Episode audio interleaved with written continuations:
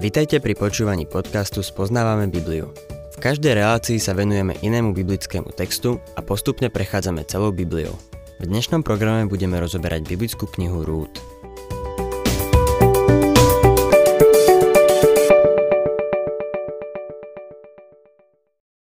Milí poslucháči, Noemi sa už nemôže pozerať na to, ako jej nevesta Rút váha a je zdržanlivá vo vzťahu k Boázovi.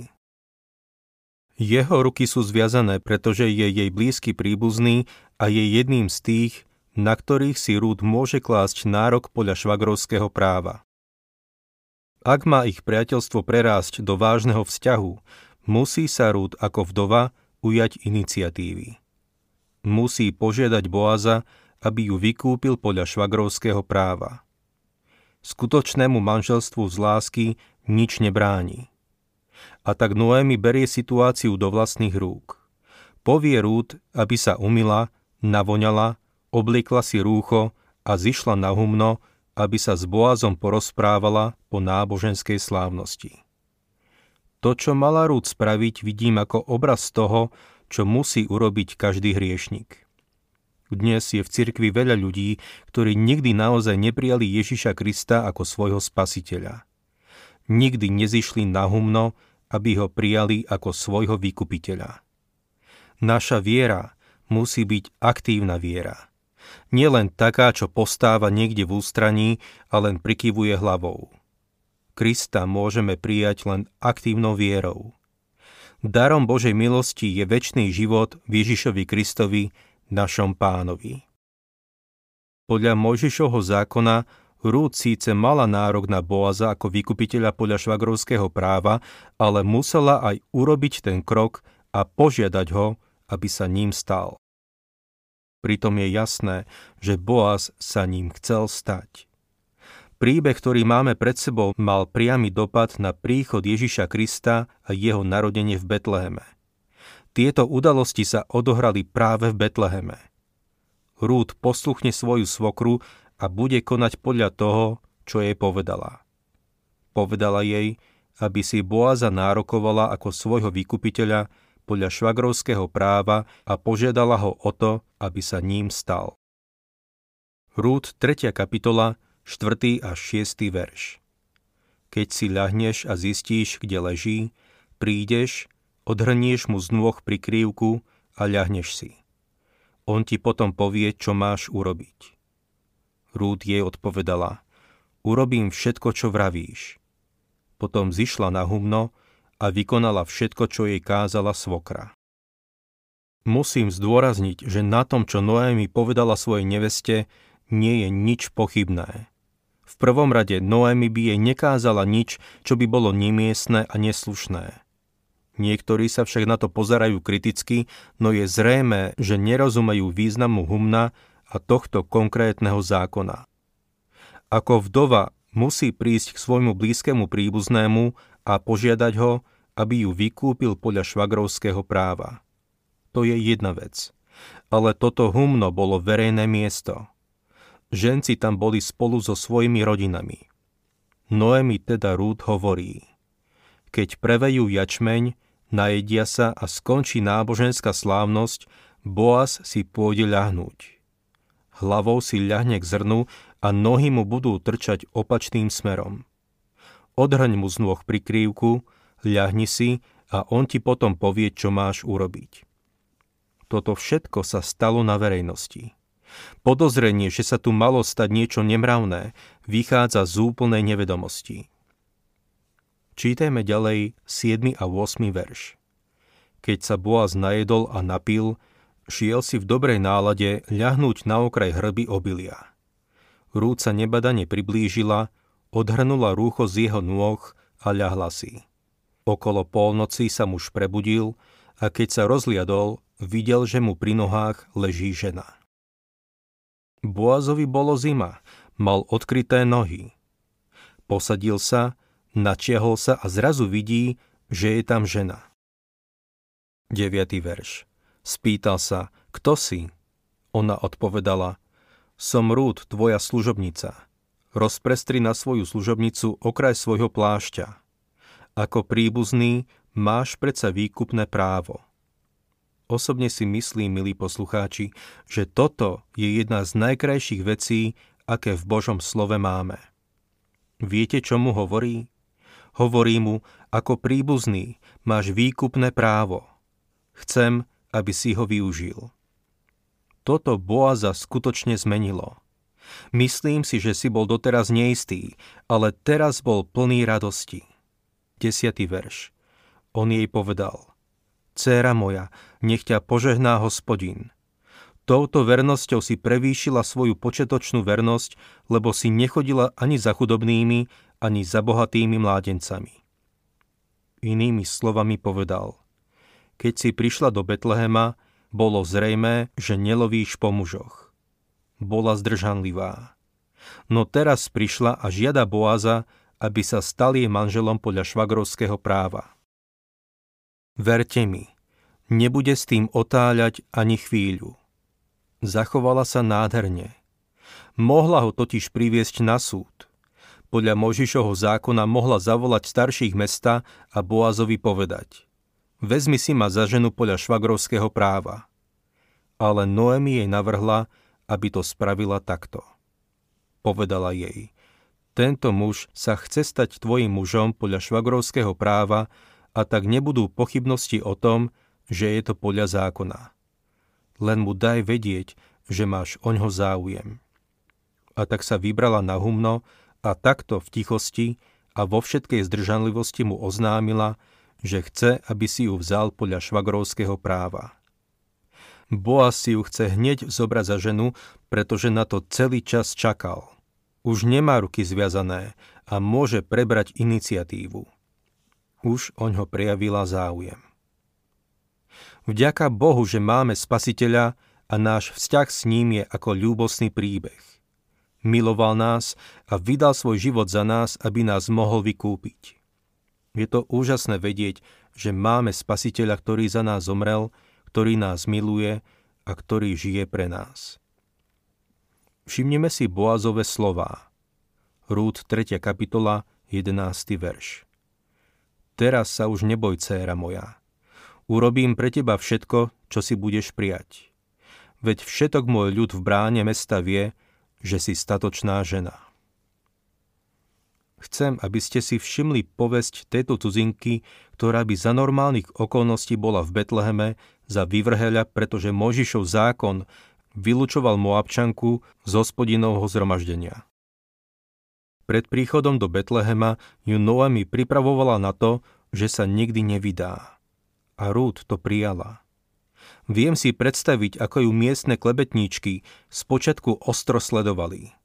Neviem, čo všetko o nej povedali, ale som si istý, že okrem iného povedali: Toto dievča, čo prišlo z Noemi, je veľmi pekné. Som si istá, že bude naháňať našich chlapcov. Ale vôbec sa o niečo také nepokúšala. Naopak, vybudovala si v Betleheme túto výbornú povesť. Boáz pokračuje. dvanásty verš.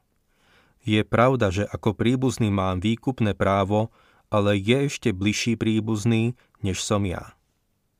Odkiaľ to vedel? Nuž, už si to zisťoval.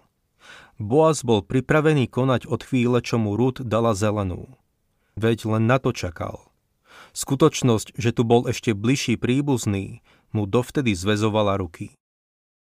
Je dosť možné, že tento bližší príbuzný bol ešte bohatší od Boáza. Boáz nemohol podniknúť žiadne kroky, pretože si nebol istý, či Rút náhodou nemá záujem od toho druhého. Musel čakať, kým mu Rút nedá najavo, že má oňho záujem. Teraz, keď oňho prejavuje záujem, jej hovorí: Problém je v tom, že je tu ešte bližší príbuzný a on má prednosť. To znamená, že najprv treba vyriešiť jeho. Predpokladám, že tento bližší príbuzný bol Elimelechov brat, strýko Rútinho prvého manžela. A tak jej hovorí: Chcem sa stať tvojim mužom podľa švagrovského práva, ale musím najprv zistiť, čo na to povie tento bližší príbuzný. trinásty verš. Teraz prenocuj tu a ak ráno bude chcieť on uplatniť svoje príbuzenské právo, nech ho uplatní. Ak ho však nebude chcieť uplatniť, potom ho uplatním ja, akože žije Hospodin. Lež tu do rána. Boáz si nie je istý, čo spraví, ak si tento bližší príbuzný bude chcieť uplatniť svoje švagrovské právo, ale chce urobiť všetko preto, aby si ho neuplatnil. Znovu a znovu zdôrazňuje slovo príbuzný. V hebrejčine je to slovo goel, vykupiteľ podľa švagrovského práva. Ten môže vykúpiť Rút a potom by Rút zdedila jeho majetok. Boáz Rút hovorí, aby vydržala do rána. Nechcel, aby sa za noci vracala do Betlehema. V knihe Sudcov čítame, že ľudia nechodili po cestách, pretože boli nebezpečné. Namiesto toho chodili krížom cez polia. Boázovi záleží na jej bezpečí. štrnásty verš. Rút mu teda ležela pri nohách až do rána. Vstala však skôr, než môže človek rozoznať človeka, Boáz totiž povedal: nech sa nikto nedozvie, že do humna prišla žena. Boáz je prezieravý. Ak by si ten bližší príbuzný náhodou chcel uplatniť svoje príbuzenské právo, tak by určite urobil všetko preto, aby sa proti Boázovi postavil. Boáz sa chce o všetko postarať sám. pätnásty verš. Ešte dodal: podaj plášť, čo máš na sebe, a podrž ho. Ona mu ho podržala. Boáz jej nameral šesť mier jačmeňa a naložil jej ho. Potom odišiel do mesta. Dal jej veľmi štedrý dar. šestnásty verš. Keď Rút prišla k svokre, tá sa jej spýtala: ako sa ti vodilo, dcéra moja? Ona jej povedala všetko, čo pre ňu ten muž urobil. Noemi vedela, že Boáz má o Rút záujem. Musela svoju nevestu povzbudiť, aby išla za ním, a povedala mu, že by chcela, aby uplatnil svoje príbuzenské právo. Teraz bola zvedavá, ako to išlo. sedemnásty a osemnásty verš. A dodala: týchto šesť mier jačmeňa mi dal a povedal: k svojej svokre sa nemôžeš vrátiť na prázdno. Noemi jej povedala: čakaj, dcéra moja, kým sa nedozvieš, ako sa to skončí. Ten muž nebude mať pokoj, kým sa to ešte dnes nedokončí. Rút, sadni si do hojdacieho kresla a čakaj. Boáz sa o všetko postará. Môžeš sa na ňo spoľahnúť. Vykúpenie je jeho zodpovednosť. Milý poslucháč, je nádherné mať spasiteľa, na ktorého sa môže spoľahnúť a vedieť, že je tvoj vykupiteľ. Urobil všetko pre tvoje vykúpenie. Pozýva nás, aby sme spočinuli v jeho vykúpení, pretože ho už dokonal. Vo svojej veľkňažskej modlitbe povedal svojmu nebeskému Otcovi: dokonal som dielo, ktoré si mi dal vykonať. Toto dielo vykúpenia dokonal na kríži. A keď visel na kríži, zvolal: je dokonané. A keď zvolal: je dokonané, naše vykúpenie bolo dokonané. Zaplatil za náš hriech a už k tomu nemáme čo pridať. Urobil všetko, čo bolo treba. Vykúpenie je jeho dielo a je na nás, aby sme vstúpili do jeho diela vykúpenia, ktoré pre nás dokonal. Keď v neho uveríme, naše srdcia naplní úžasným pokojom.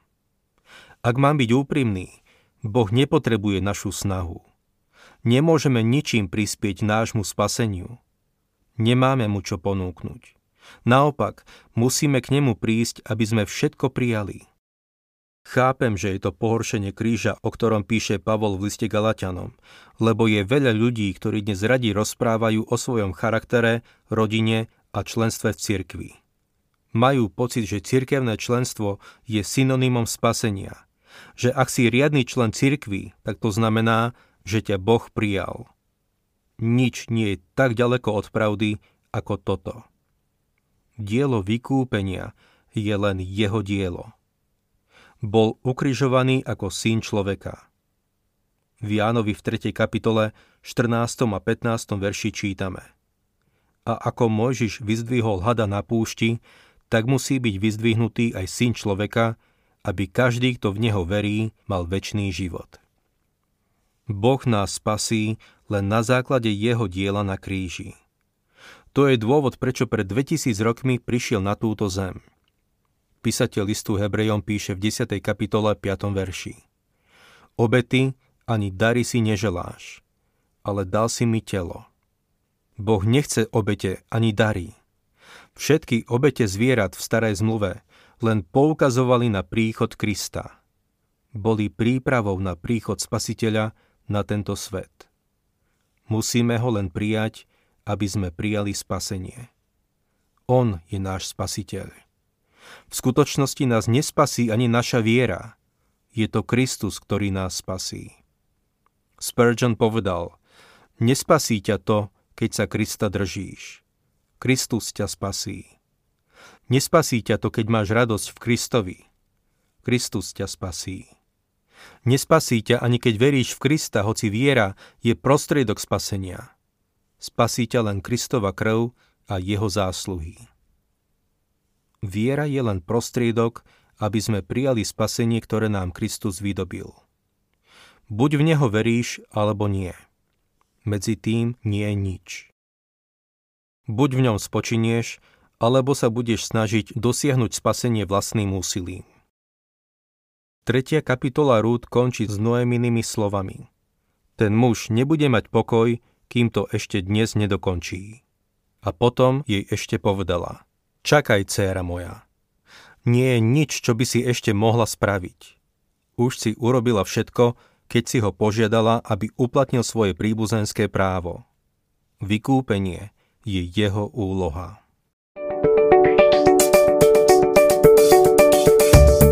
Ak sa vám páči program Spoznávame Bibliu, budeme radi, ak ho odporúčite svojim známym a dáte like, alebo nás začnete sledovať na facebookovej stránke Spoznávame Bibliu.